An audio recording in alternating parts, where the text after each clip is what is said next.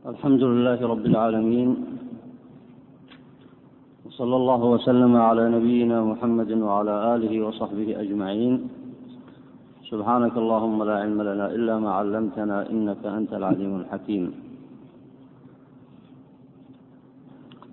عنوان هذا الدرس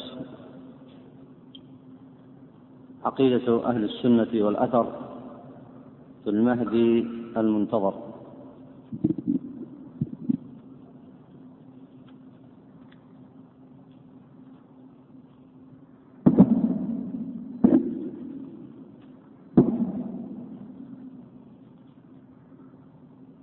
ومناسبة هذا العنوان لموضوع هذا الدرس مناسبة هذا العنوان لموضوع الدرس أو للموضوع الذي سيتكلم عنه الإمام الشاطبي رحمه الله هو أن الإمام الشاطبي أفاض في الكلام عن طريقة الباطنيين في استعمالهم الرمز واتباعهم العقائد.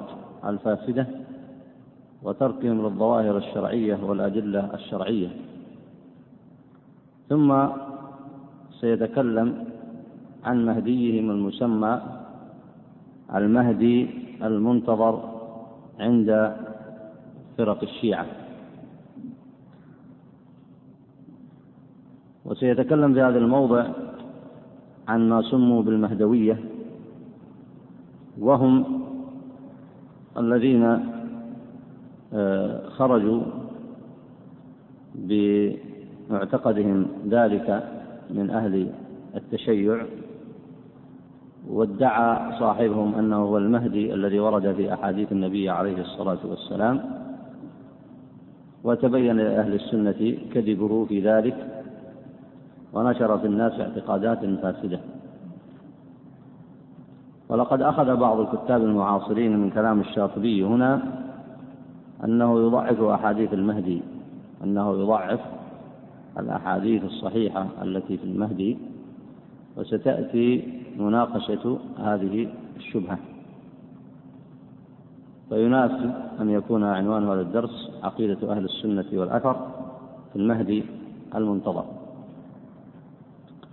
وعقيدة أهل السنة هذه مبنية على ما ورد في الأحاديث الصحيحة الصريحة عن النبي عليه الصلاة والسلام وهي خلاف عقيدة الشيعة فإن عقيدة أهل السنة مبنية على نصوص الكتاب والسنة.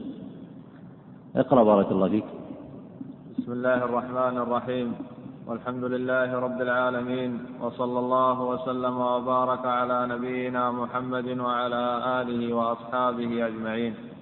قال المصنف رحمه الله وقد زعم ذووه أنه ألف في الإمامة كتابا ذكر فيه ذكر فيه أن الله استخلف آدم ونوحا وإبراهيم وموسى وعيسى ومحمدا عليهم السلام وأن مدة الخلافة ثلاثون سنة. بارك الله فيك. آه هذا آه أول الكلام في قوله منها أي من تلك مذاهبهم منها مذهب المهدي المغربي. اقرأ من هنا. قبلها بسطرين.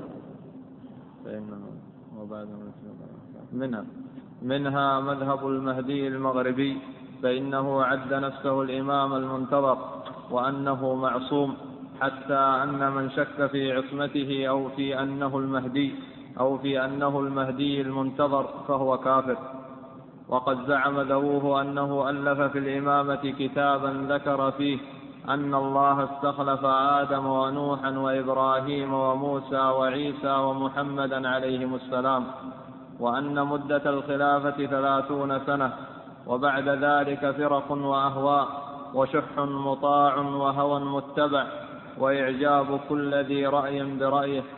فلم يزل الأمر على ذلك والباطل ظاهر والحق كامن والعلم مرفوع كما أخبر عليه الصلاة والسلام. والجهل ظاهر ولم يبق من الدين إلا اسمه ولا من القرآن إلا رسمه.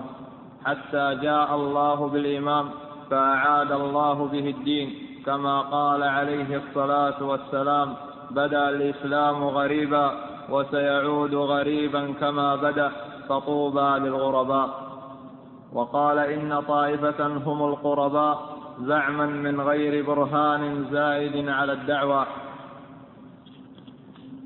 وقال في ذلك الكتاب جاء الله بالمهدي وطاعته صافية نقية لم ير مثلها قبل ولا بعد وأن به قامت السماوات والأرض به تقوم ولا ضد له ولا مثل ولا ند. وكذب تعالى الله عن قوله هذا كما نزل أحاديث الترمذي وأبي داود في الفاطمي على نفسه وأنه هو بلا شك. بارك الله فيك. هنا عقيدة الباطنيين عقيدة الشيعة آه، لما كثر فيهم الخوارج وهم أصلا عقيدتهم مبنية على الشرك كما سبق في الدرس الماضي. فإنه خرج فيهم هذا المزعوم بأنه المهدي وادعى بذلك أنه تحققت فيه نبوة النبي عليه الصلاة والسلام. ومما يدل على كذبه هنا ما ذكر الإمام الشاطبي كما سيأتي معكم في عرض أحاديث المهدي أنه زعم أنه المهدي الذي قامت به السماوات والأرض.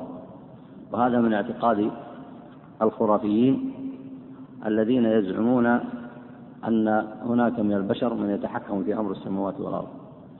وسيأتي معكم في أحاديث المهدي لأن المهدي رجل صالح من أمة نبينا محمد صلى الله عليه وسلم يقوم بالحق ويحكم بالكتاب والسنة ويحكم بالعدل ويملأ الله عز وجل به الأرض عدلا. فهو من حيث البشر من حيث البشرية لا يزعم لنفسه أنه يملك شيئا في السماوات والأرض ولا يزعم له أحد من أهل السنة أنه يملك شيئا من أرض من آه من من شأن السماوات والأرض. ومما ومما يدل على عقيدتهم الفاسدة وكذبهم أنهم قالوا لا ضد له ولا مثل ولا ند. وهذا لا يكون إلا في حق الله عز وجل. فإن الله عز وجل هو الذي لا مثيل له ولا ند له.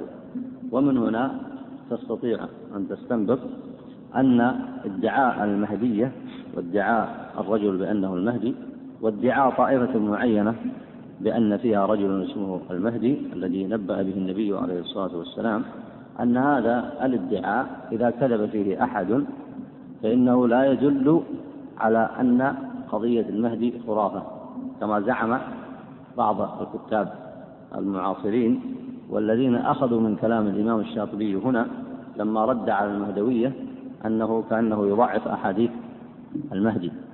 لكن الأئمة من أهل العلم بالحديث آه، ذكروا صحة أحاديث المهدي كما ستعرض عليكم في هذا الدرس.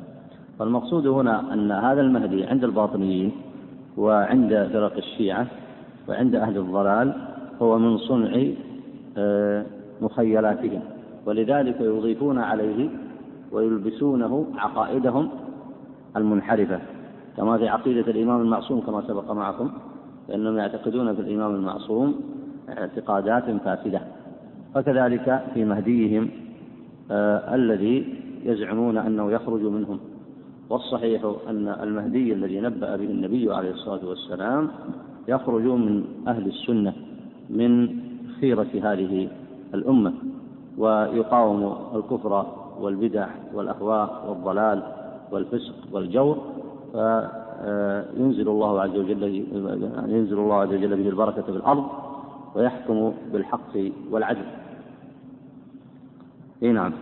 لاحظ هنا قال كما نزل أحاديث الترمذي وأبي داود والأحاديث ستأتي معكم وهي ليست فقط عند الترمذي وأبي داود بل هي في كتب السنن ومنها أحاديث جاءت بالإشارة إلى المهدي في البخاري ومسلم فالمصنف هنا أشار إلى بعضها. قال كما نزل أحاديث الترمذي.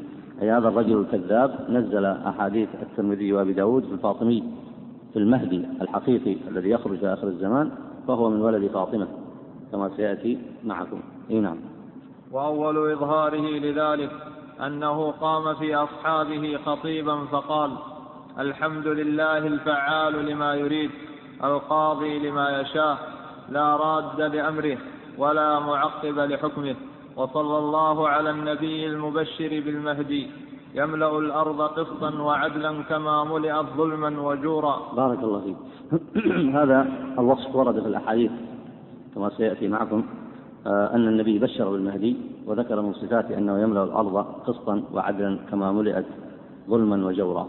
لكن هذا الكذاب نزلها على نفسه كما ذكر الإمام الشاطبي. ولذلك لم يكتفي بهذا. مع أنه لم يحقق شيئا من ذلك كما سيأتي لم يكن على يديه نشر حق ولا إظهار حق ولا إسناد باطل وإنما نشر على يديه البدع والخرافات فمن ادعى ذلك فأظهر على يديه البدع والخرافات تبين لنا أنه كاذب وأما هذا المهدي الذي تدعيه الشيعة فإن كل أحد يستطيع يكتشف أنه كاذب لماذا؟ من يستطيع يجيب على هذا السؤال؟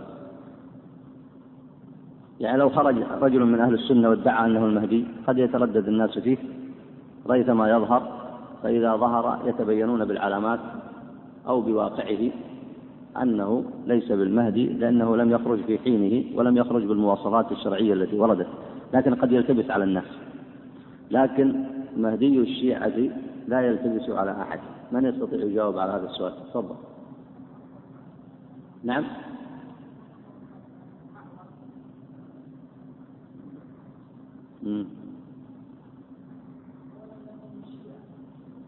أحسنت هذا جواب جيد. أولا أن مهدي الشيعة لا بد أن يخرج بمواصفات الشيعة من أول شأنه ولذلك تأمل كلام المصنف. قال يزعم أنه لا ضد له ولا مثل ولا ند. فمثل هذا هذا أصلا لا يتصور أن يكون مسلما. لا يتصور أن يكون مسلما. فضلا أن يكون صالحا من المسلمين. فضلا أن يكون صالحا من المسلمين. فإذا خرج بعقائدهم المعروفة وهو لن يخرج إلا بعقائدهم المعروفة. فعقائدهم المعروفة عقائد أهل البدع والضلال ولذلك لا يتصور أن يكون هو المهدي الذي بشر الله بشر النبي عليه الصلاة والسلام به. لكن هو يضع هذه المواصفات على نفسه وليس ذلك بغريب. فإن هناك من ادعى النبوة مع أن النبوة قد ختمت. وقد قال النبي عليه الصلاة والسلام يخرج فيكم دجالون كثيرون. يخرج فيكم دجالون كثيرون. إي نعم. يبعثه الله إذا نسخ الحق بالباطل وأزيل العدل بالجور مكانه بالمغرب الأقصى وزمانه آخر الأزمان. واسمه اسم النبي عليه السلام ونسبه نسب النبي عليه السلام. وقد ظهر جور الأمراء وامتلأت الأرض بالفساد وهذا آخر الزمان والاسم الاسم والنسب النسب والفعل الفعل. يشير إلى ما جاء في أحاديث الفاطمي. فلما فرغ بادر إليه من أصحابه عشرة فقالوا هذه الصفة لا توجد إلا فيك فأنت المهدي فبايعوه على ذلك. وأحدث في دين الله أحداثا كثيرة زيادة إلى الإقرار بأنه المهدي المعلوم والتخصيص بالعصمة ثم وضع ذلك في الخطب وضرب في السكك بل كانت تلك الكلمة عندهم ثالثة الشهادة. أي نعم لاحظ هنا الآن يتضح فعلا لكل صاحب سنة أنه لا يمكن أن يكون هذا الرجل هو المهدي لأن هذه ليست أوصاف المهتدي من أمة محمد صلى الله عليه وسلم فضلا أن يكون الرجل الصالح الذي ورد في الأحاديث الذي اسمه المهدي. يعني الرجل الصالح المؤمن من أمة محمد ليست من أوصافه أن يشرع من دون الله. وليس من من من آه، من أوصافه أنه يدعي العصمة وليس من أوصافه أنه يشرع القتل آه، المبتدع في مثل هذه المواضع التي ستكون فهذا لا يصنعه لا يصنع هذه المخالفات رجل مبتديا من أمة محمد فضلا أن يصنعها الذي بشر النبي عليه الصلاة والسلام به. إي نعم. فمن لم يؤمن بها أو شك فيها فهو كافر كسائر الكفار وشرع القتل في مواضع لم يضعه الشارع فيها وهي نحو من ثمانية عشر موضعا كترك امتثال أمر من يستمع أمره وترك حضور مواعظه ثلاث مرات والمداهنة إذا ظهرت في أحد قتل وأشياء كثيرة.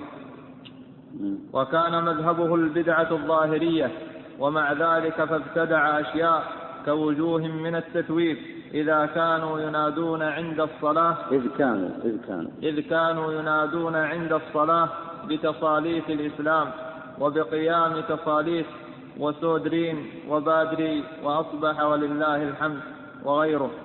فجرى العمل بجميعها في زمان الموحدين وبقي أكثرها بعد ما انقرضت دولتهم حتى إني أدركت بنفسي في جامع قرناطة الأعظم الرضا عن الإمام المعصوم المهدي المعلوم إلى أن أزيلت وبقيت أشياء كثيرة غفل عنها أو أغفلت. بارك الله فيك. وهذا مما يدل قطعا أنه ليس هو المهدي لكن من يعرف ذلك؟ يعرف ذلك أصحاب العلم وأهل السنة يعرفون هذا. لأن المهدي إذا ظهر ظهر الحق معه وتمكن حكم الكتاب والسنة وانتشر العدل وتذكر الناس شأن السلف الأول ممن كانوا في عهد الصحابة والتابعين وظهر الدين ظهورا بينا وانتشر في الأرض وانتشر الإسلام. هذه أمور ظاهرة بينة لا تخفى على أحد وتكون ظاهرة للعيان بحيث يجتمع الناس عليها ولا يشك فيها اثنان لا يشك الناس فيها. لكن هؤلاء انتقلوا من البدع الكفرية في دعوى العصمة لهذا الرجل وأنه لا مثل له ولا ند ثم انتقلوا إلى التشريع من دون الله وتشريع القتل في مواضع لم يأذن بها الله والمهدي لا يصنع ذلك. المهدي الرجل الحاكم الذي يهتدي بالشريعة لا يصنع ذلك فضلا أن يكون الرجل الصالح الذي بشر به النبي عليه الصلاة والسلام. ثم آه، أظهروا أيضا بدعا آه، كما ذكر المصنف هنا أنهم ينادون إلى الصلاة مع الأذان يضيفون عبارات أخرى والعلماء ذكروا أنه لا يضاف مع الأذان أشياء كقول الرجل بعد أن يؤذن مثلا أصبح ولله الحمد أو أن يضيف مثلا بعد الأذان الصلاة على النبي عليه الصلاة والسلام جهرا أو أن يضيف أشياء من عنده. فكل ذلك آه، لم آه، تشرع في كتاب الله ولا في سنة النبي عليه الصلاة والسلام. ثم يقول حتى بعد آه، زوال دولة هؤلاء المهدويين بقيت مثل هذه البدع في بلاد غرنا في جامع غرناطة إي نعم. وقد كان السلطان أبو العلا إدريس بن يعقوب بن يوسف بن عبد المؤمن بن علي منهم ظهر له قبح ما هم عليه من هذه الابتداعات فأمر حين استقر بمراكش خليفته بإزالة جميع ما ابتدع من قبله وكتب بذلك رسالة إلى الأقطار يأمر فيها بتغيير تلك السنة ويوصي بتقوى الله والاستعانة به والتوكل عليه وأنه قد نبذ الباطل وأظهر الحق وأنه لا مهدي إلا عيسى وأن ما ادعوه أنه المهدي بدعة أزالها وأسقط اسم من لا تثبت عصمته. أي بارك الله. يعني ذكر هنا في نهاية القرن الثامن في نهاية القرن التاسع هنا لما ذكر شأن السلطان وظهر له كذب هذا الرجل فإنه أقام السنة وكشف من كذبه الكثير وأمر الناس بالرجوع إليها. ثم ذكر الإمام الشاطبي هنا حديث قال وأنه قد نبذ الباطل وأظهر الحق. أي هذا هو السلطان أبو العلا وقال وأن وأن لا مهدي إلا عيسى. هذا الحديث آه، كما ذكر آه، المحقق هنا قال حديث ضعيف. هذا الحديث معناه آه، يعود إلى أمرين. إما أن يكون لا مهدي إلا عيسى فلا يخرج المهدي قبل عيسى عليه السلام وهذا المعنى آه، يناقض ما ورد في الأحاديث الصحيحة كما سيأتي معكم. والمعنى الثاني أنه لا مهدي آه، هداية كاملة إلا عيسى يعني مرتبته مرتبة النبوة. وعلى هذا لا يعارض الحديث أن آه، المهدي الذي بشر به في الأحاديث الأخرى. وهذا التفسير عند أهل العلم على طريقتهم في تفسير النصوص. إنهم جمعوا بين الأحاديث التي وردت في المهدي المنتظر وهي أحاديث صحيحة. وهي أحاديث صحيحة.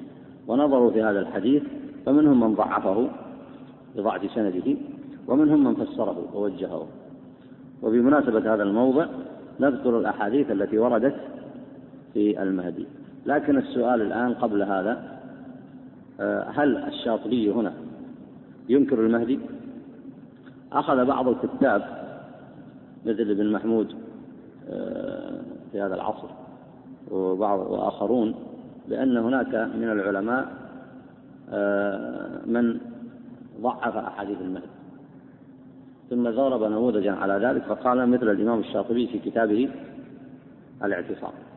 الإمام الشاطبي هنا يتكلم عن المهدي المنتظر عند أهل السنة في الأحاديث الصحيحة أو يتكلم عن المهدويين الضلال من الباطنيين.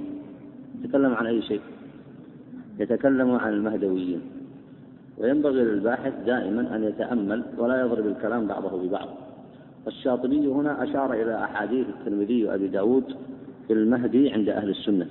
وأما هؤلاء المهدويين المبتدعة فيحق للشاطبي وغيره أن يناقشهم ويرد بدعهم. فمن أخذ من كلام الشاطبي بأنه يضعف أحاديث المهدي فليس بصحيح. من المشهورين أيضا الذين ضعفوا أحاديث المهدي آه، ابن خلدون. وابن خلدون الذي ضعف أحاديث المهدي ضعف بعضها وصحح بعضها. فيأتي بعض المعاصرين فيقولون أن ابن خلدون ضعف أحاديث المهدي. وابن خلدون على أي حال ليس من أهل ليس من أهل التخصص في علم الحديث هو رجل مؤرخ. والعمدة بتصحيح الأحاديث على من؟ في المنهج العلمي. على المحدثين العمدة على أهل الحديث. وهم أولى لأنهم هم المتخصصون في هذا الفن. وابن خلدون رجل مؤرخ تاريخي. ومع ذلك فإنه لم ينكر الأحاديث كلها. وإنما ضعف بعضها وقال ويصح منها أشياء ويصح منها أشياء. هذا هذان الأمران هو من أهم ما اعتمد عليه الذين شككوا في أحاديث المهدي. وأعيده مرة أخرى. أولا كلام الشاطبي هنا وكلام الشاطبي كما يظهر معكم ليس في المهدي التي وردت أوصافه في أحاديث النبي عليه الصلاة والسلام وإنما هو في المهدويين الضلال الباطنيين الذين خرجوا آه، في تلك الفترة في فترته. في القرن الذي كان فيه. ثم اعتمدوا أيضا على كلام ابن خلدون وليتهم أخذوه كما هو لأن ابن خلدون قسم الأحاديث إلى قسمين. فقال منها أحاديث ضعيفة أو أكثرها أحاديث ضعيفة وقال ويصح منها أشياء. فما معنى قوله ويصح منها أشياء؟ أنه صحح بعضها أنه صحح بعضها. فليس هناك سند قوي للذين ينكرون أحاديث المهدي. وعلى أي حال حتى لو أن ابن خلدون أنكرها كلها مع أنه لم ينكرها كلها فإن العمدة على من؟ العمدة والمعتمد على أهل الأحاديث الذين ينقلون الأحاديث من كتبها الصحيحة.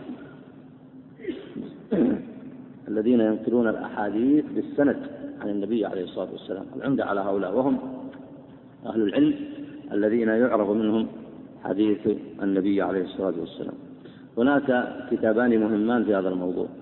الكتاب الأول آه، مناسب لهذا الموضع كل المناسبة وهو بعنوان الرد على من كذب الأحاديث الصحيحة في المهدي. ويليه عقيدة أهل السنة والأثر في المهدي المنتظر. وهو عنوان هذا الدرس الذي اقتبسناه من عنوان هذا الكتاب. وكلاهما بقلم آه، الشيخ العلامة عبد المحسن بن حمد العباد المدرس في الجامعة الإسلامية بالمدينة المنورة. وطبعته عام 1402 وفيه تفصيل جيد لأنه ناقش جميع الشبه التي وردت على مسألة المهدي وناقش بخصوص آه، هذا الدرس ناقش آه، ابن محمود في كلامه على ناقش الشيخ عبد الله بن زيد آل محمود في كلامه على إنكار الأحاديث التي وردت في المهدي المنتظر وأيضا ناقشه فيما نسبه إلى الإمام الشاطبي من أن الإمام الشاطبي يضعف هذه الأحاديث مع أنه كما سبق معكم أن الإمام الشاطبي لم يتكلم في تضعيف أحاديث المهدي. المهدي عند أهل السنة هو رجل يخرج في آخر الزمان يخرج من أهل البيت يؤيد الله به الدين يملك سبع سنين يملأ الأرض عدلا كما ملئت جورا وظلما تنعم الأمة في عهده نعمة لم تنعمها قط تخرج الأرض نباتها وتمطر السماء قطرها ويعطى المال بغير عدد أو يعطي المال بغير عدد. قال ابن كثير رحمه الله في زمانه تكون الثمار كثيرة والزروع غزيرة والمال وافر والسلطان قاهر والدين قائم والعدو راغم والخير في أيامه دائم. وجمع الأحاديث الشيخ العباد وجمع أيضا آه، الشيخ يوسف بن عبد الله بن يوسف الوابل في رسالة ماجستير بعنوان أشراط الساعة. وترتيب هذا الموضوع ترتيب موضوع المهدي في أشراط الساعة هو نزوله قبل عيسى. نزول المهدي قبل عيسى. ومن العلماء من حاول أن يرتبها ترتيبا إجماليا وإلا فليس فيها نص صحيح في الترتيب. لكن هناك ترتيب تقريبي. المهدي إذا تمكن وظهر فإنكم سمعتم أوصافه الكريمة التي يكرم الله عز وجل بها هذه الأمة. ثم يخرج المسيح الدجال ونزول عيسى عليه السلام. عيسى عليه السلام آية من الآيات الكبرى التي هي من أشراط الساعة وكذلك المهدي وكذلك المسيح الدجال. عيسى عليه السلام يقتل المسيح يقتل المسيح الدجال. والمهدي كما سيأتي معكم في الأحاديث يدرك عيسى ويصلي آه، إماما ويصلي عيسى خلفه كما سيأتي في الأحاديث المذكورة في هذا الباب. هذه العلامات الثلاثة متقاربة. والظاهر أن أولها المهدي فهو مصنف في العلامات الكبرى. أي نعم. اسمه وصفته. هذا الرجل اسمه كاسم كاسم رسول الله صلى الله عليه وسلم واسم أبيه كاسم أبي النبي صلى الله عليه وسلم وهو من ذرية فاطمة بنت رسول الله صلى الله عليه وسلم ثم من ولد الحسن بن علي رضي الله عنه. قال ابن كثير رحمه الله في المهدي وهو محمد ابن عبد الله العلوي الفاطمي الحسني رضي الله عنه.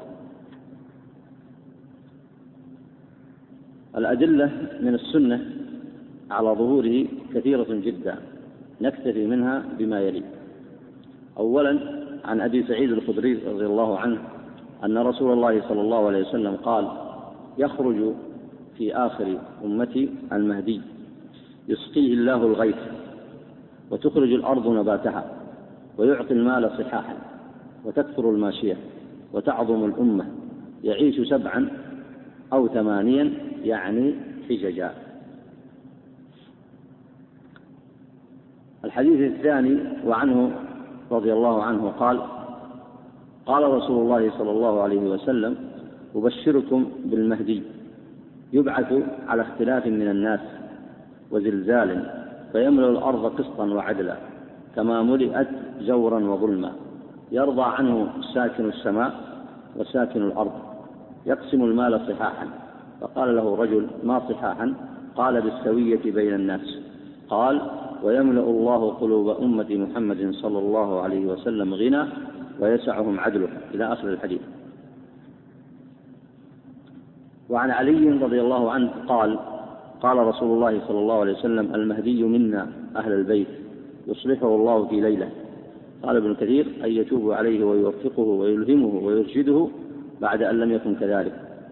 الحديث الرابع. وعن أبي سعيد الخدري رضي الله عنه قال قال رسول الله صلى الله عليه وسلم المهدي مني أجل الجبهة أجل الجبهة أقنى الأنف يملأ الأرض قسطا وعدلا كما ملئت ظلما وجورا يملك سبع سنين. الحديث الخامس.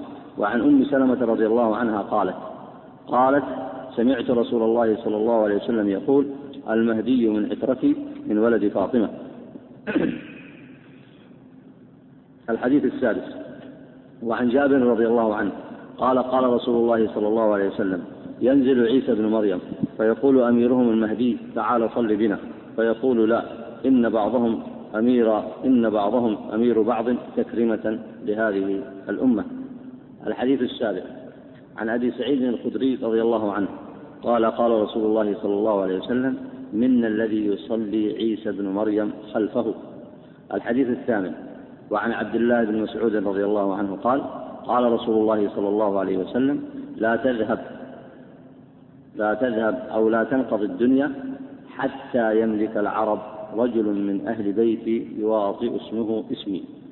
وفي رواية يواطئ اسمه اسمي واسم أبيه اسم أبي. وهذه الأحاديث صححها أهل العلم بالحديث.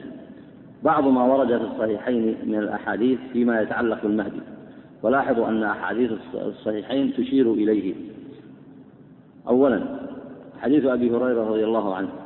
قال قال رسول الله صلى الله عليه وسلم كيف أنتم إذا نزل إذا نزل ابن مريم عليه السلام إذا نزل ابن مريم فيكم وإمامكم منكم. وعن جابر بن عبد الله رضي الله عنهما قال سمعت رسول الله صلى الله عليه وسلم يقول لا تزال طائفة من أمتي يقاتلون على الحق ظاهرين إلى يوم القيامة. قال فينزل عيسى بن مريم صلى الله عليه وسلم فيقول أميرهم تعال صل لنا. فيقول لا إن بعضكم على بعض أمراء تكرمة الله هذه الأمة. الحديث الثالث وعن جابر بن عبد الله قال قال رسول الله صلى الله عليه وسلم يكون آخر أمتي خليفة يحفي المال حفيا لا يعده عدا لا يعده عدد. قال أحد رواة الحديث الجريري أحد رواة الحديث قلت لأبي نظرة وأبي العلاء أتريان أنه عمر بن عبد العزيز؟ فقال لا. فهذه الأحاديث التي وردت في الصحيحين تدل على أمرين. أحدهما أنه عند نزول عيسى بن مريم عليه الصلاة والسلام من السماء يكون المتولي لإمرة المسلمين رجلا منهم والثاني أن حضور أميرهم للصلاة وصلاته بالمسلمين وطلبه وطلبه من عيسى عليه السلام عند نزوله أن يتقدم ليصلي لهم يدل على صلاح هذا الأمير وهديه وهي وإن لم يكن فيها التصريح بلفظ المهدي أي في أحاديث الصحيحين إلا أنها تدل على صفات رجل صالح يؤم المسلمين في ذلك الوقت. وقد جاءت الأحاديث هذا وجه الربط بين الأحاديث التي وردت في الصحيحين والأحاديث التي وردت في السنن والمسانيد. وقد جاءت الأحاديث في السنن والمسانيد وغيرها مفسرة لهذه الأحاديث التي في الصحيحين ودالة على أن ذلك الرجل الصالح يسمى محمد بن عبد الله ويقال له المهدي. والسنة يفسر بعضها بعضا ومن الأحاديث الدالة على ذلك الحديث الذي رواه الحارث ابن أبي أسامة في مسنده عن جابر رضي الله عنه قال قال رسول الله صلى الله عليه وسلم ينزل عيسى بن مريم فيقول أميرهم المهدي. فورد التصريح باسمه فهو دال على أن ذلك الأمير المذكور في صحيح مسلم الذي طلب منه عيسى بن مريم عليه الصلاة والسلام أن يتقدم للصلاة يقال له المهدي. هذه الأحاديث ذكر المحققون من أهل العلم كثير منهم ذكروا تواترها ويقصدون بالتواتر التواتر المعنوي. وهو أن تكثر الأحاديث في موضوع معين كل تلك الأحاديث تجتمع على معنى واحد تجتمع على معنى واحد وهذا الذي يسميه العلماء بالتواتر المعنوي وهو شبيه بالتواتر اللفظي. قال الإمام الشوكاني الأحاديث في تواتر ما جاء في المهدي المنتظر. لاحظنا قوله في تواتر ما جاء في المهدي المنتظر. وهو أيضا كلام العلامة صديق حسن وكلام آه، محمد بن جعفر الكتاني وكلام آه، محمد السفاريني وكلام غيره من أهل العلم أي أنهم يذكرون أن أحاديث المهدي من الأحاديث المتواترة. وهناك من العلماء من صنف فيه كتبا مستقلة. أما رسالة الشيخ آه، العباد الشيخ عبد المحسن العباد ففيها فوائد جمة فلعلكم تراجعونها. وهي عبارة عن محاضرة موسعة في هذا الموضوع وأيضا فيه ردود على من أنكر أحاديث المهدي. ولأهميتها نشير إلى بعض ما ورد فيها من باب الإشارة آه، لتنشيطكم لمراجعتها. مما ورد في ذلك عند آه، فضيلة الشيخ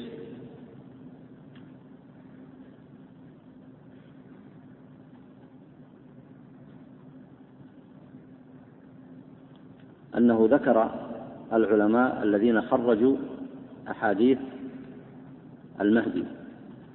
ذكر العلماء الذين خرجوا أحاديث المهدي.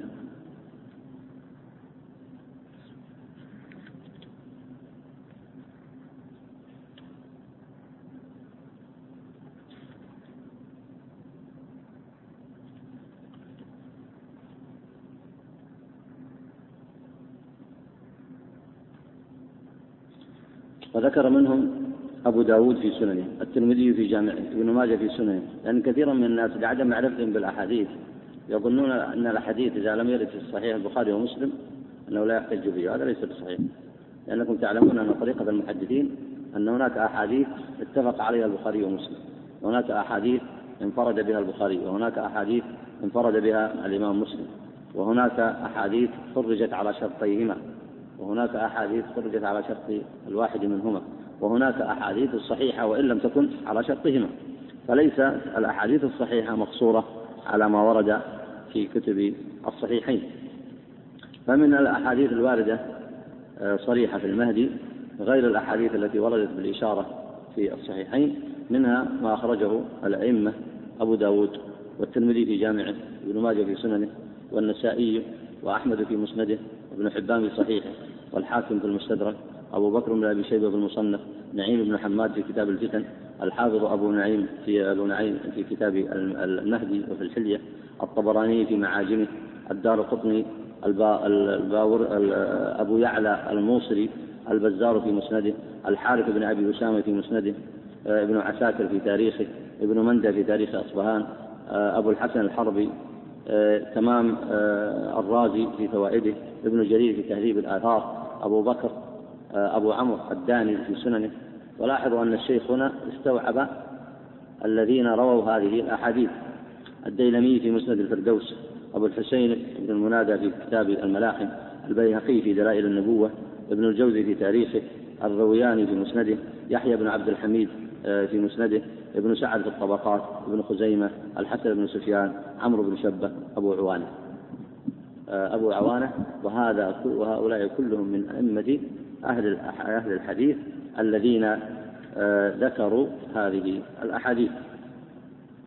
وأما الذين ألفوا كتبا في شأن آه، مهدي المنتظر عند أهل السنة آه، أبو بكر بن أبي خيثمة زهير بن حرب ومنهم الحافظ أبو نعيم ذكره السيوطي ومن الذين أفردوا أحاديث المهدي بالتأليف السيوطي أيضا ومنهم الحافظ نادي الدين بن كثير ومنهم الفقيه بن حجر المكي ومنهم علي المتقي الهندي صاحب كنز العمال ومنهم أيضا آه، آه، مرعي بن يوسف الحنبلي وغيرهم ومنهم أيضا الأمير بن إسماعيل محمد بن إسماعيل الصنعاني صاحب سبل السلام. كل هؤلاء ألفوا كتبا مستقلة غير آه، أصول هذه المسألة وأسانيدها الواردة في كتب أهل الحديث. وهذا الموضوع أيضا علق عليه سماحة الوالد الشيخ بن باز على هذه المحاضرة ويحسن أن ترجعوا إلى تعليقه في, في هذا الموضوع فإنه مفيد.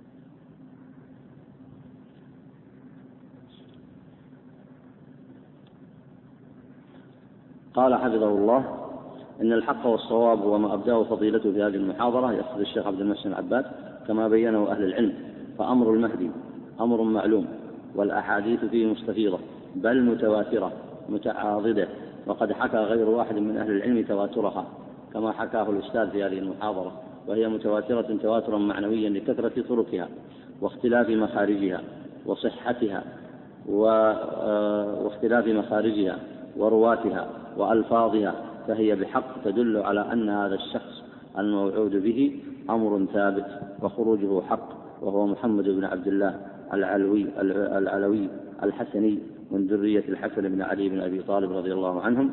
وهذا الإمام من رحمة الله عز وجل بالأمة في آخر الزمان يخرج فيقيم العدل والحق ويمنع الظلم والجور وينشر الله به لواء الخير على الأمة عدلا وهداية وتوفيقا وإرشادا للناس. وقال أيضا والواجب تلقي ما قاله الرسول صلى الله عليه وسلم بالقبول والإيمان به والتسليم فمتى صح الخبر عن رسول الله صلى الله عليه وسلم فلا يجوز لأحد أن يعارضه برأيه أو اجتهاده بل يجب التسليم كما قال الله عز وجل فلا وربك لا يؤمنون حتى يحكموك فيما شجر بينهم ثم لا يجدوا في أنفسهم حرجا مما قضيت ويسلموا تسليما.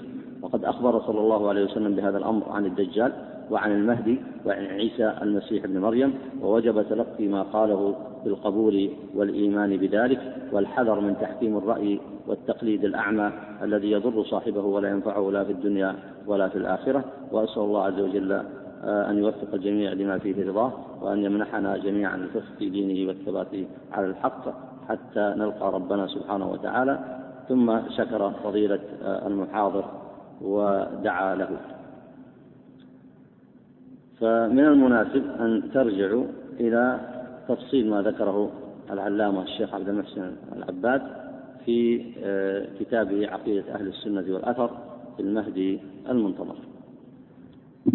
وبهذا يكون منهج أهل السنة واضحا في هذه القضية فإنها أولا أصلها الأحاديث الصحيحة الثابتة عن النبي عليه الصلاة والسلام إما تصريحا كما ورد في آه، كتب الأسانيد وكتب السنن والمسانيد وإما أن تكون على سبيل الإشارة كما ورد في كتابي البخاري ومسلم.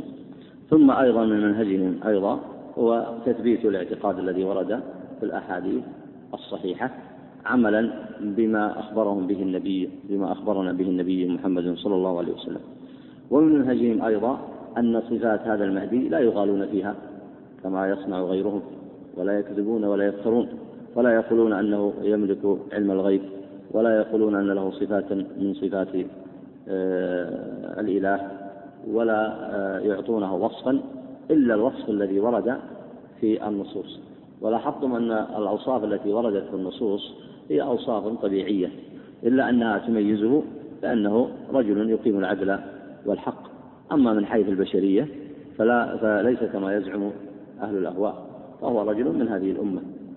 أشبه الصالحين من أمرائها والذين مثلا كمن جاء آه، من الخلفاء الراشدين أو من بعدهم فهو يشبه أولئك الصالحين الذين يقومون الحق وبه يعدلون. ثم إن الله عز وجل يمكن له أيضا هذه خاصية له أن الله كما ورد في حديث النبي عليه الصلاة والسلام أن الله يمكن له تمكينا يعلمه الناس قبل أن يقوم. إذا قام وظهر فيعلمون إذا ظهرت العلامات الصحيحة أنه رجل ممكن. لا أحد يقدر عليه. ممكن. مكنه الله عز وجل. فيملأ الله به الأرض عدلا وخيرا فهذه صفاته ظاهرة معلومة. ومن هنا آه، ليس بغريب أن ينتحله الشيعة. ليس بغريب أن ينتحله الشيعة وينسبونه إليه. لكن لكن الله عز وجل يفضحهم. يفضحهم بماذا؟ يفضحهم أنهم في أصولهم البدعية وشركياتهم لا يستطيعون أن يتخلون عنها في أمورهم وفي عقائدهم. فإذا نسبوا رجلا إليهم ماذا يصنعون؟ يلبسونه نفس اللباس فيكشف الله أمرهم. فيكشف الله أمرهم. وإلا فإن آه، كما ذكر المصنف الإمام الشاطبي المهدوية يدعون ادعوا أن المهدي منهم. لكن ما هي إلا برهة من الزمان آه، قليلة ويتبين كذبهم. فإنهم لا بد أن يلبسوه عقائدهم الفاسدة. فإذا رآه البصير من أهل السنة علم أنه لا يمكن أن يكون رجلا من آحاد السنة من آحاد أهل السنة فضلا أن يكون من علمائها أو من قادتها أو من المقدمين فيها. ولذلك طبيعة الفرق وطبيعة أهل الأهواء أنهم لا يستطيعون أن يعزلوا عقائدهم فإنها لابد أن تظهر فإنها لابد أن تظهر فيما يدعون. وليس بغريب أن يدعيه ليس بغريب أن يدعيه الشيعة ويضعون له أوصافا ويكذبون على الناس. فقد انتحلوا علي رضي الله عنه مع أن علي إمام من أئمة أهل السنة. فقد انتحلوه وجعلوا له أوصافا تشبه أوصاف الإله. وقارن هنا كيف جعلوا لهذا المهدي أوصافا تشبه أوصاف الإله. فالمنهجان إذا مختلفان.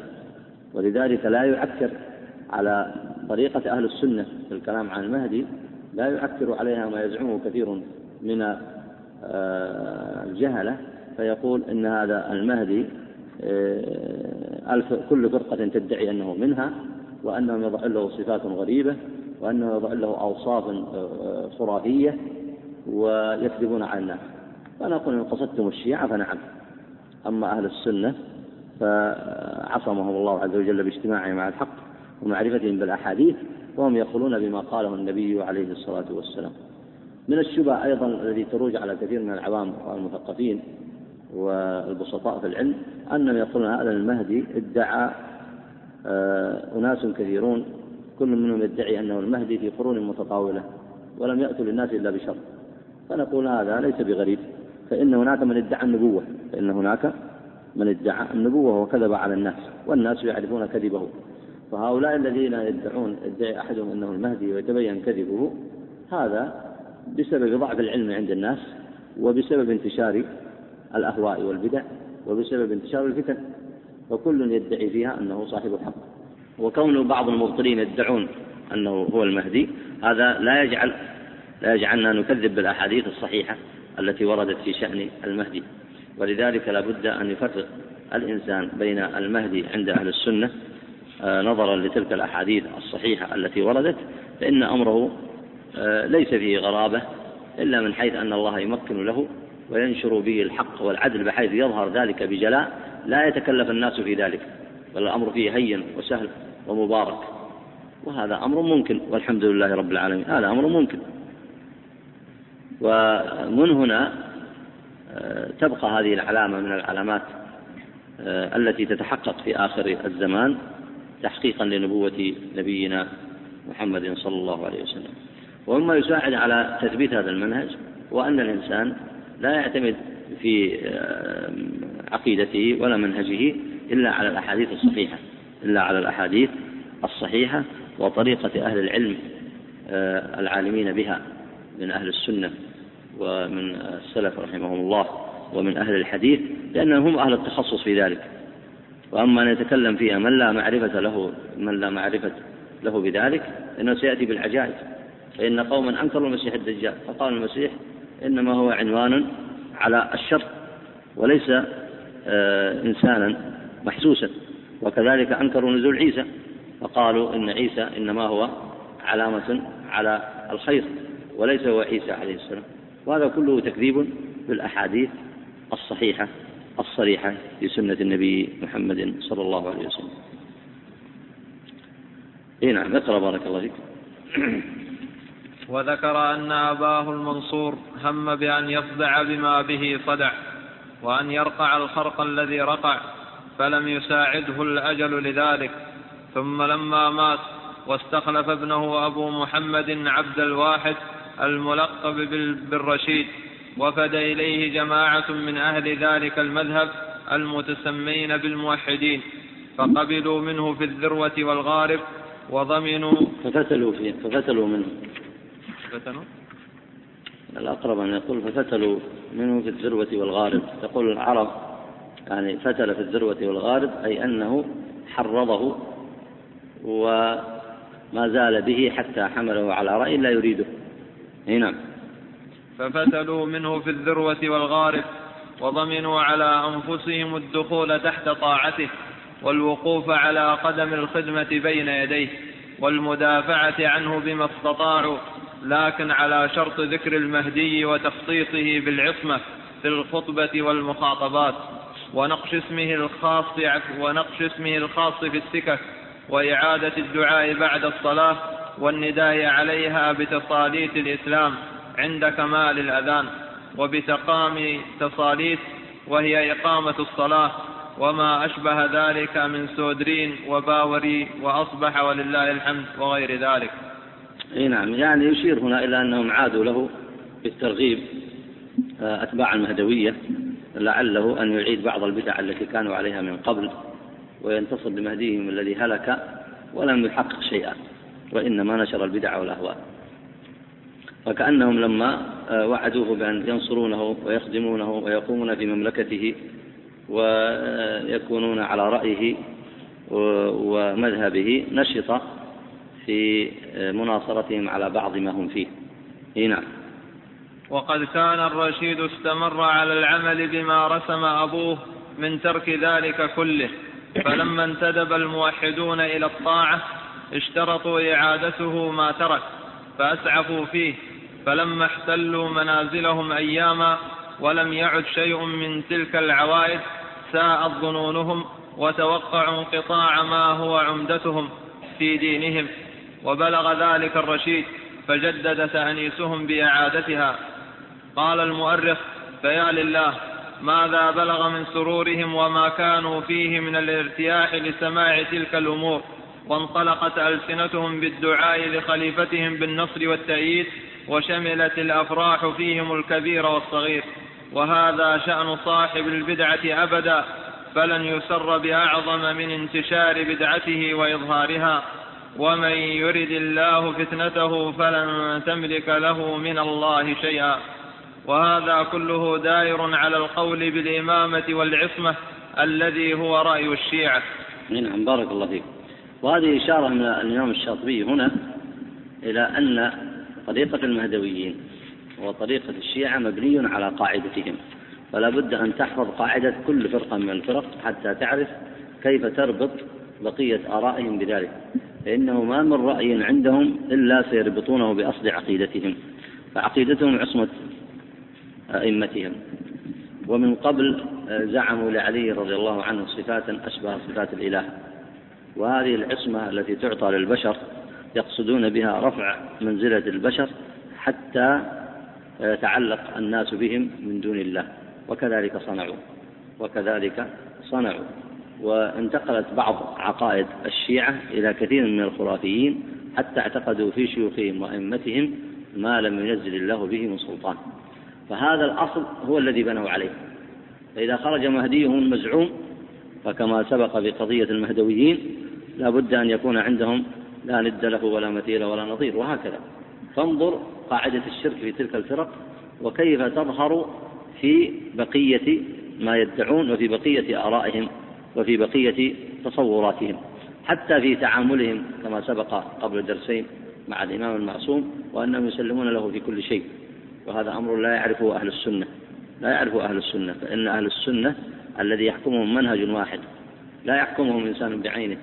ولا يحكمهم عالم بعينه ولا يحكمهم جيل بعينه وإنما الذي يحكمهم جميعا الحاكم والمحكوم والعالم والجاهل والكبير والصغير الذي يحكمهم هو كتاب الله وسنة النبي عليه الصلاة والسلام. لا يشرع أحد منهم من دون الله شيئا من عند نفسه. وإذا قال شيئا فلا بد أن يقول قال الله وقال رسوله. وإذا حكم بشيء فلا بد أن يبين مستنده من الكتاب والسنة. وإذا كانت هناك علامات من آه، مثل قضية المهدي فإنها قضية بينة واضحة سهلة. رجل له صفات البشر لا يمكن أن يعطى أي صفة من صفات الإله. ثم هو أيضا لا يأتي بشيء من عند نفسه وإنما يحكم بالكتاب والسنة وينصره الله عز وجل ويمكن له. وهذه الأمور كلها يستطيع الإنسان أن يتعرف عليها من خلال النصوص الشرعية ولا تناقض عقيدته الصحيحة. وهذا الفرق بين عقيدة أهل السنة وبين عقيدة الشيعة. هذا وصلى الله وسلم على نبينا محمد وعلى آله وصحبه أجمعين. ونشير إلى بعض الأسئلة التي بقيت من الدرس الماضي. يقول هنا آه، أحد الإخوة يقول أنه راجع بعض الكتب في السنن المبتدعات. راجع كتاب السنن المبتدعات لمؤلفه محمد بن عبد السلام الشقيري. وذكر هنا بعض ما يتعلق ببدع رجب فأذكرها لكم مختصرة. منها صلاة الرغائب في رجب. فهي من البدع التي ابتدعها الناس وأحدثت هذه البدعة عام 448 أي في القرن الخامس. آه، وقد مضى الكلام فيها عند الإمام الشاطبي. منها أيضا وضع كثير من الأحاديث الواردة في فضل رجب. ومنها قراءة قصة المعراج. والاحتفال بليلة 27 وتخصيصها بالذكر والعبادة ومنها اعتقاد أفضلية العمرة فيه. وهناك آه، بدع كثيرة ذكرها العلماء في كتبهم فيما يتعلق بشهر آه، رجب. يقول هنا كيف نرد على من يقول أن آه، هناك أمور كولادة الشخص وغيرها تتعلق بظهور نجم أو صفات معينة لها ارتباط بالنجوم. هذا نأخذ نموذجا واحدا ونبين الرد عليه. فإن ربط شيء أي شيء بغير الله عز وجل في الخلقة أو التدبير أو التصريف هو من الشرك. وقد قال النبي عليه الصلاة والسلام وأصبح قوم يقولون مطرنا بنوء كذا وكذا. أي أنهم أعادوا المطر إلى آه، النجوم.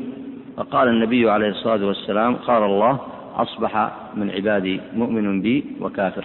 فأما من قال مطرنا بفضل الله فهو مؤمن. وأما من قال مطرنا بنوم كذا وكذا فهو كفر. فتأمل مثل هذه آه هذا الحديث وقس عليه بقية ما يضيفه الناس إلى غير الله فإنه لا لا يجوز أن يضاف شيء في آه مثل هذه الأمور من الخلق والتأثير والتدبير لغير الله سبحانه وتعالى. يقول هنا ما, ما هما الإلهان عند الباطنية؟ آه الآلهة التي يضعها الناس لأنفسهم منها إله الخير ومنها إله الشر وبحسب فرقهم وبحسب آه فرقهم فإن فرقهم تختلف. فإنهم من إذا عصموا الإمام آه عملوا في شأنه أمرا عجيبا حتى أنهم يجعلون له خصائص ويحملونه على عرش معين ويسجدون له. وكل ذلك من اتخاذ الآلهة من دون الله. يقول هنا آه، لي زميل حافظ لكتاب الله وعليه علامات الصلاح ظاهرة ولا نزكيه على الله. قابله شخص يدعي بأنه متصوف وقال لزميله إن من كان مثلك إذا تصوف وقال بعض الأذكار يستطيع أن يطير حتى لو قفز في الهواء. على أي حال؟ هذه من الخرافات الصوفية وبدعهم ويريد أن يغريه باتباع المذهب الخرافي وهذه من الخرافات الظاهرة. إي نعم. يقول السائل هنا هناك بعض أصحاب القبور ممن يعتبر عند العامة ممن يعتبر عند العامة بأنه ولي. يقول أنه يشرب الخمر ويقول للناس بأن هذا ليس بخمر ولكنه حليب وقد بدل من الخمر إلى الحليب. وكذلك البعض منهم يطلب من النساء الحضور في وقت تكون فيه الخلوة بينه وبين المرأة. بحجة أنه يبارك لها ويقرأ عليها لكي تنجب. على أي حال مثل هذه الخرافات والعبث في الدين هو من شأن الفسقة والفجار. والمبتدعين. ويظن بعض الناس أنه آه الذي يتصل بالدين أو يتكلم ببعض الأمور الدينية أنه آه مثل هذا الأمور يستغرب منه. هذا صحيح. لكنه إن كان مشركا أو فاجرا شقيا فإنه يصنع مثل ذلك ويكذبون على الله عز وجل. ولذلك هناك من جنس الشرك الافتراء على الله. والافتراء على الله معناه أنه يلبس أمره بالدين ويحاول أن ينسب فجوره وشقواه وفساده وانحرافه ومعاصيه ينسبها إلى الشرع ويصححها بالشرع. وهذا كله من الكذب والافتراء على الله عز وجل. وهذه الطريقة طريقة تشكيكية بحيث يشك العوام البسطاء في مثل هذا فلا يكاد يصدق فيرى صاحب المنكر ويحاول أن يقع نفسه أنه ليس على منكر. هذه طريقة نفسية خبيثة. يصنعها كثير من الناس.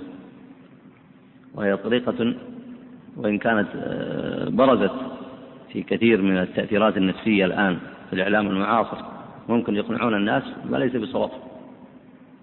فكذلك هذه الطرق الخبيثة عند كثير من المتصوفة أو غيرهم فإنهم يحاولون أن يقنعوا الإنسان بطريقة نفسية ويقنعون أن الشيخ هذا لا يمكن أن يخطئ فيراه على المعاصي فيقول هذه معصيته ليست بمعصية.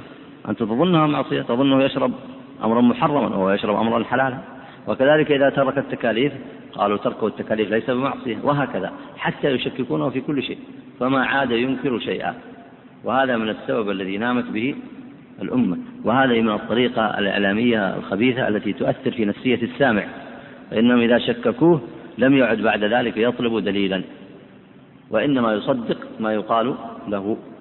ولذلك أصلا لما جاء هذا الدين أول ما نبذ التقليد وحرمه وأنكر على أهله. لماذا؟ لأن ما يمكن تقنع الناس بالحق وعقولهم بهذه الصورة السقيمة. هل يمكن تقنع إنسان بحق وعقله بهذا المستوى الضعيف؟ ولذلك أول ما جاء الإسلام حرم التقليد وبين عواره وكشفه وجعله من صفات أهل الجاهلية أنهم يقلدون ولا يسألون عن شيء ولا يسألون عن شيء وإنما يقلدون يقلدون آه، ما الناس عليه وما كبراءهم عليه. وهذا لا ريب أنه آه، من الانحراف في التصور بحيث يصدق الإنسان ما لا يصدق. يقول هنا آه، هل ما يكتبه بعض الكتاب في الجرائد مما لا يفهم ولا يعرف مراده من قبيل الرمز؟ نعم. إذا كان لا يكتب بلغة مفهومة. فإنه عندنا بين أحد أمرين. إما أن يكون مجنون فيتكلم بما لا يعقل. وطبعا نحن لا نقول عنه ذلك وهو لا يرضى أن يقال عنه أنه مجنون. وإما أن يقصد شيئا ولا يخلو من أمرين. إما أن يكتب شيئا لا يقصد من ورائه شيئا فهذا عابث مجنون أليس كذلك؟ عابث. ونحن لا نصفه بالعبث. وإما أن يكون له قصد. فإن لم يظهر قصده من بيانه فهو الرمز يرمز إلى أشياء بحيث لا يمكن أحد أن يحاسبه عليها. فيفهمون الناس من الرمز أشياء معينة.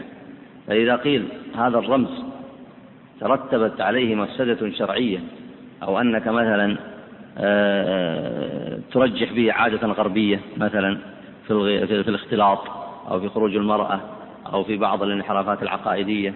فقال لا أنا ما أقصد ذلك. أنا أقول الناس قد فهموا. فهموا من لحن كلامك أنك تقصد كذا وكذا. قال لا أنا لا أقصد ذلك. أنا لا أريد ذلك. وبهذا يتحقق له أمران. الأمر الأول أنه لا يتحمل مسؤولية كلامه ما حد يستطيع يحاسبه والأمر الثاني أنه يصل إلى إلى مقصوده. وهذا المقصود بالرمز. هذا المقصود بالرمز. وهو أصلا عند الفرق الباطنيين وغيرهم. واستعملوه لماذا؟ استعملته الفرق الباطنية لأنها كانت تخشى من أهل السنة. تخشى من أهل السنة أن يقوم عليهم علماء السنة ويحاسبونهم ويقوم عليهم الحكام ويقيمون بهم شريعة الله ويكشفون بغيهم وظلمهم وافتراءهم. فماذا صنعوا؟ استعملوا الرمز الخفي في إيصال مبادئهم في إيصال مبادئهم للناس. لاحظتم؟ فهنا إذا كان لفظه آه، فيه رموز معينة فإنه لا شك يريد أن يصل بها إلى شيء في نفسه. فيقول هنا السائل ماذا تقول عن بعض المصلين خلف الإمام يذكر الله بجهر وكذلك في غير وقت الصلاة؟ أليس هذا مخالف لقوله تعالى واذكر ربك بنفسك تضرعا وخفية؟ أليس هذا من البدعة؟ الجواب أن الذكر له صورتان. له صورة يسن فيها الجهر كما ورد في السنن فهذا ليس معارضا للآية. وفيها وفيه صور لا يسن فيه الجهر. فالإنسان يقف عند مقتضى النصوص الشرعية. وأما ما ذكره السائل أن يكون خلف الإمام أو أن المأموم بعد الصلاة يرفع صوته بالذكر فهذا سنة ثابتة عن النبي عليه الصلاة والسلام. هنا سؤالان آه، تكررا ويقول كيف نقول العصمة لكتاب الله عز وجل؟ فإن هذه العبارة أشكلت علي. لأن العصمة تحتاج إلى عاصم والقرآن هو كلام الله عز وجل. المقصود إذا قال العلماء وقال بعض أهل العلم العصمة للنبي عليه الصلاة والسلام فالمقصود أن الله عصم نبيه عليه الصلاة والسلام. وإذا قالوا العصمة للقرآن أو للكتاب والسنة فيقصدون أن الله عز وجل عصمها أي منعها من الاضطراب والتناقض والاختلاف. هذا قصدهم.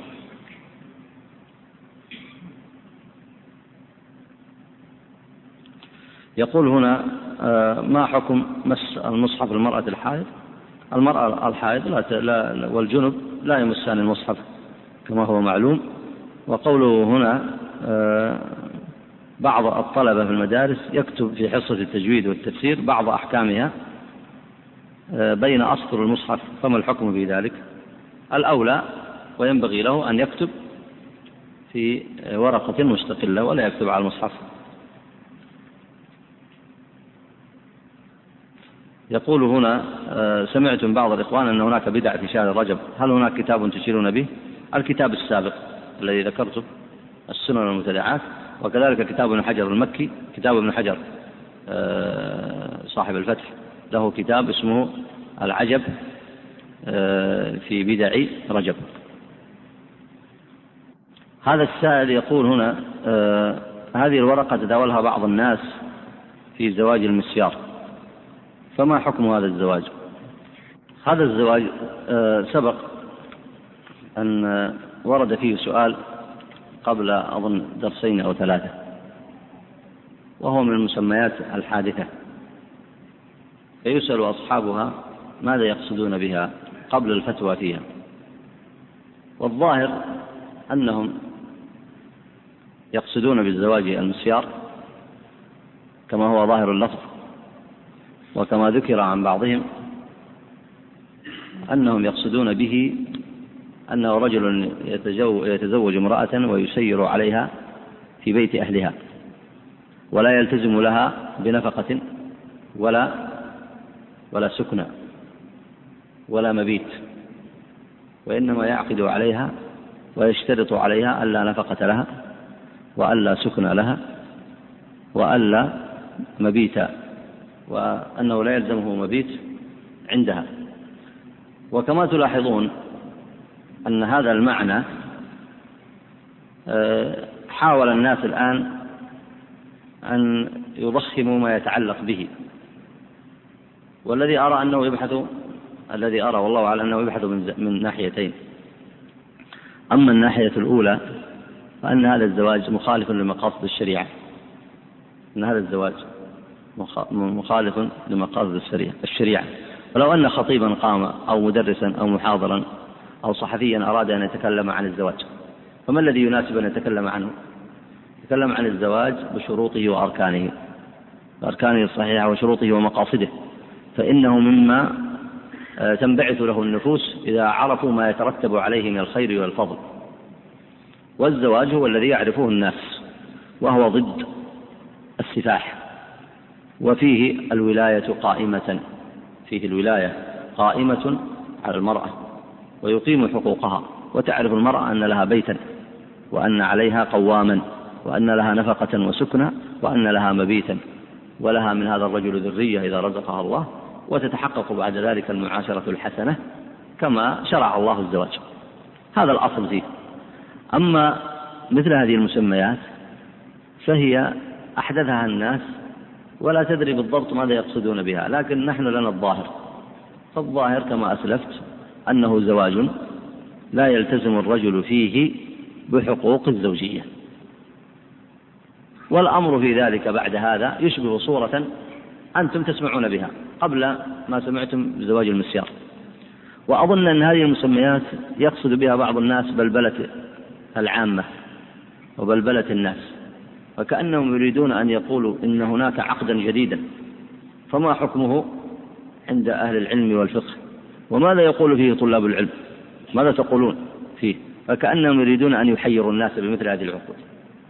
لكن الذي يظهر لي أن هذا العقد وإن كان قد ينتشر لكن الظاهر أنه المجتمعات آه، مثل هذه المجتمعات ما تقبل مثل هذه العقود.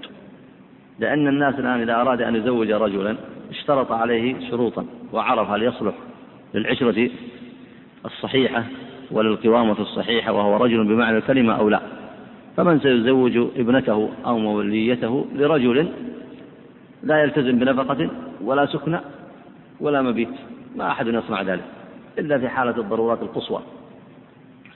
فمثل هذا فيما يظهر لي إنما هو لقصد بلبلة الناس فكأن هناك شيئا جديدا ما يستطيع أن يقول فيه طلاب العلم أو العلماء شيئا. والعلماء أجابوا عن ذلك وبينوا في فيه الحكم الشرعي. لكن لكي أبسطه لكم آه هو يشبه حالات ممكن أنتم تسألون عنها أو تعلمونها. وهي ما يوجد في بعض الحالات النادرة أن رجلا رغب عن امرأته أو ظلمها أو قصر في حقوقها فذهب بها إلى عند أهلها. فهل هذه لها مبيت؟ ليس لها مبيت. هل لها سكنة؟ ليس لها سكنة. هل لها نفقة؟ ليس لها نفقة. فإن أدى النفقة فقد أدى بعض ما عليه. وإن أعطى وليها مالا لمقابل سكنها فقد أدى بعض ما عليه. لكن يبقى مقصر. مقصر في أمور كثيرة. لكن إن قال أنا رجل آه، لا أريد لا أنفق على هذه المرأة ولا أريد أن أجعل لها سكن عندي ثم ذهب إلى أهلها هو ظالم لها أليس كذلك؟ ظالم لها ولم يحقق الشروط لم يحقق الشروط فمثل هذا وإن كان ظالما لها لكن أرأيتم لو أنها اختارت البقاء فما الحكم؟ لو اختارت البقاء معه حتى يهديه الله أو يراجع نفسه فما الحكم؟ هل يبطل العقد؟ لا يبطل العقد فهذا أشبه بزواج المسيار. إلا أن هذه الصورة عن ضرورة وصورة زواج المسيار عن اختيار. لو أن امرأة قالت أنا أوافق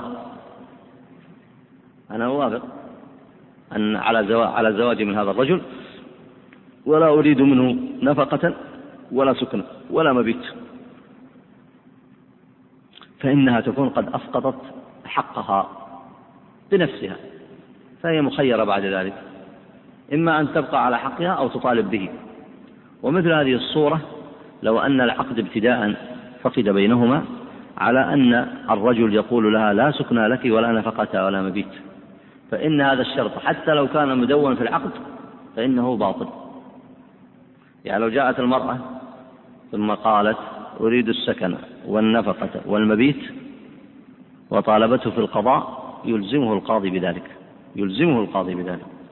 فمثل هذه الشروط ترجع في النهاية إلى حق المرأة. فإذا تنازلت هي وأولياؤها عن ذلك فأمر تنازلوا عنه. تنازلوا عن حقهم في ذلك. وإن كان هذا التنازل يضر بها ولا يحقق مقاصد النكاح. لكن امرأة قبلت أن تبقى عند أهلها ثم تتنازل عن النفقة. وقبل أولياءه ذلك فإن هذا لا يبطل العقد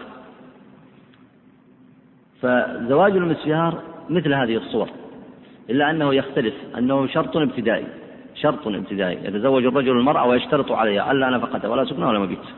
فهذا الشرط وإن دون في العقد فهو باطل. لقول النبي عليه الصلاة والسلام كل شرط ليس في كتاب الله فهو باطل وإن كان مئة شرط. وإن كان مئة شرط. لو سود هذه الصحيفة كما أنها هي لو اشترطت أن تتزوجه لكن لا تسلم نفسها. أولياؤها قالوا نزوجك على أن لا نسلمها لك فإنه شرط باطل يلزمه القضاء أن يسلمها فمثل هذه الشروط شروط باطلة. لكن الجديد عند الناس الآن سيقول طيب في زواج المسيار هذه شروط باطلة والشريعة لا تعتبرها لكن صاحب الحق تنازل عن شرطه. فإذا تنازل عن شرطه مع صحة أصل النكاح ألا يكون على محرم كنكاح المرأة في عدتها أو نكاح المحرمات على التأبيد أو نكاح المحرمات اللاتي على غير التأبيد كنكاح الأخت على أختها أو نكاح أو ومن المثال الأول نكاح المرأة في عدتها أو نكاح المرأة المسلمة للرجل الكافر. إذا لم أو نكاح الشغار أو نكاح التحليل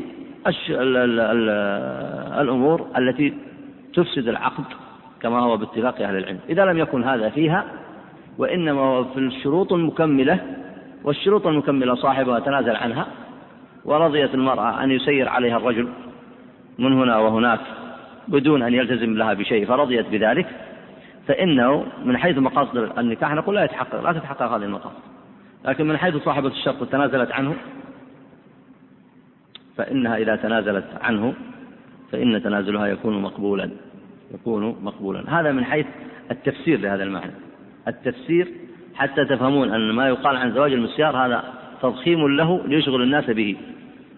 أما من ناحية الحكم النهائي عنه فهل يكون هذا العقد من العقود المعروفة عند المسلمين أو من العقود المبتدعة؟ الظاهر أنه من العقود المبتدعة بدليل أن المسلمين لا يعرفون ذلك. من العقود المحدثة. من العقود المحدثة. ويبقى معكم بحث آخر تراجعونه. فذلك هذه ما تعتبر مني فتوى في في في زواج المسيار وإنما أردت أن أقربه لكم وأعرفكم به. لكن عندي بحث بعد ذلك. هل هو من العقود البدعية أم لا؟ وأنتم تعرفون أن عند في عند الإمام الشاطبي ذكر أن البدع تجري في ها؟ تجري في العبادات فقط ولا تجري في المعاملات؟ ذكر رأيا عند أهل العلم أنها تجري في المعاملات. ومثل هذه العقود عقود محدثة بدعية لا تتناسب مع طبيعة المسلمين ولا يقبلها المسلمون. هذا من حقهم. هذا من حقهم أن لا يقبلوا مثل ذلك لأنها عقود محدثة مبتدعة. لا تتناسب مع أخلاقيات المسلمين ولا مع طبيعتهم ولا تتناسب مع عقودهم آه، الشرعية. وهي كما تلاحظون عندنا آه، نحن طلاب العلم نحتاج أن نفصل ونتكلم لكن لو عرضت هذا العقد على عامي ماذا يقول لك؟ لو عرضت هذا الأمر على عامي ومن الطرف أن إنسان أن خطيبا كان يتحدث في مسجد فيقول أن المرأة وأن بعض العلماء وأن هناك رأي كذا وكذا أن المرأة يمكن أن تسافر بغير بغير محرم. ثم جعل استثناءات وضرورات مع أن الصحيح من كلام أهل العلم أن المحرم شرط كما ورد في الأحاديث الصحيحة. فقام أحد آه، الناس فتكلم وعلق على الخطيب وبين الصواب من كلام أهل العلم ولكنه أطال. فهذا الرجل العامي لا يسمع سمعا جيدا بحيث أنه يستوعب الكلام. فشرحته له. وقلت الخطيب يقول كذا والذي علق عليه الشيخ بين الصواب في ذلك. فتدري ماذا يقول لما في الناس من غيره؟ طبعا هو معترف بالنصوص الشرعية لكن كأنه يقول هذا الموضوع يبغى له تعب.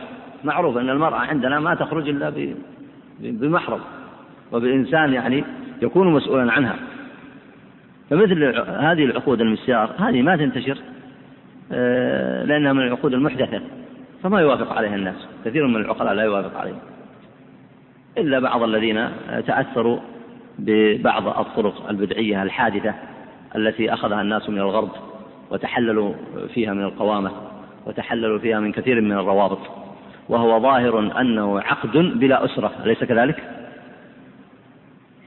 حتى لا نلقي الكلام على العواهنة عقد بلا أسرة.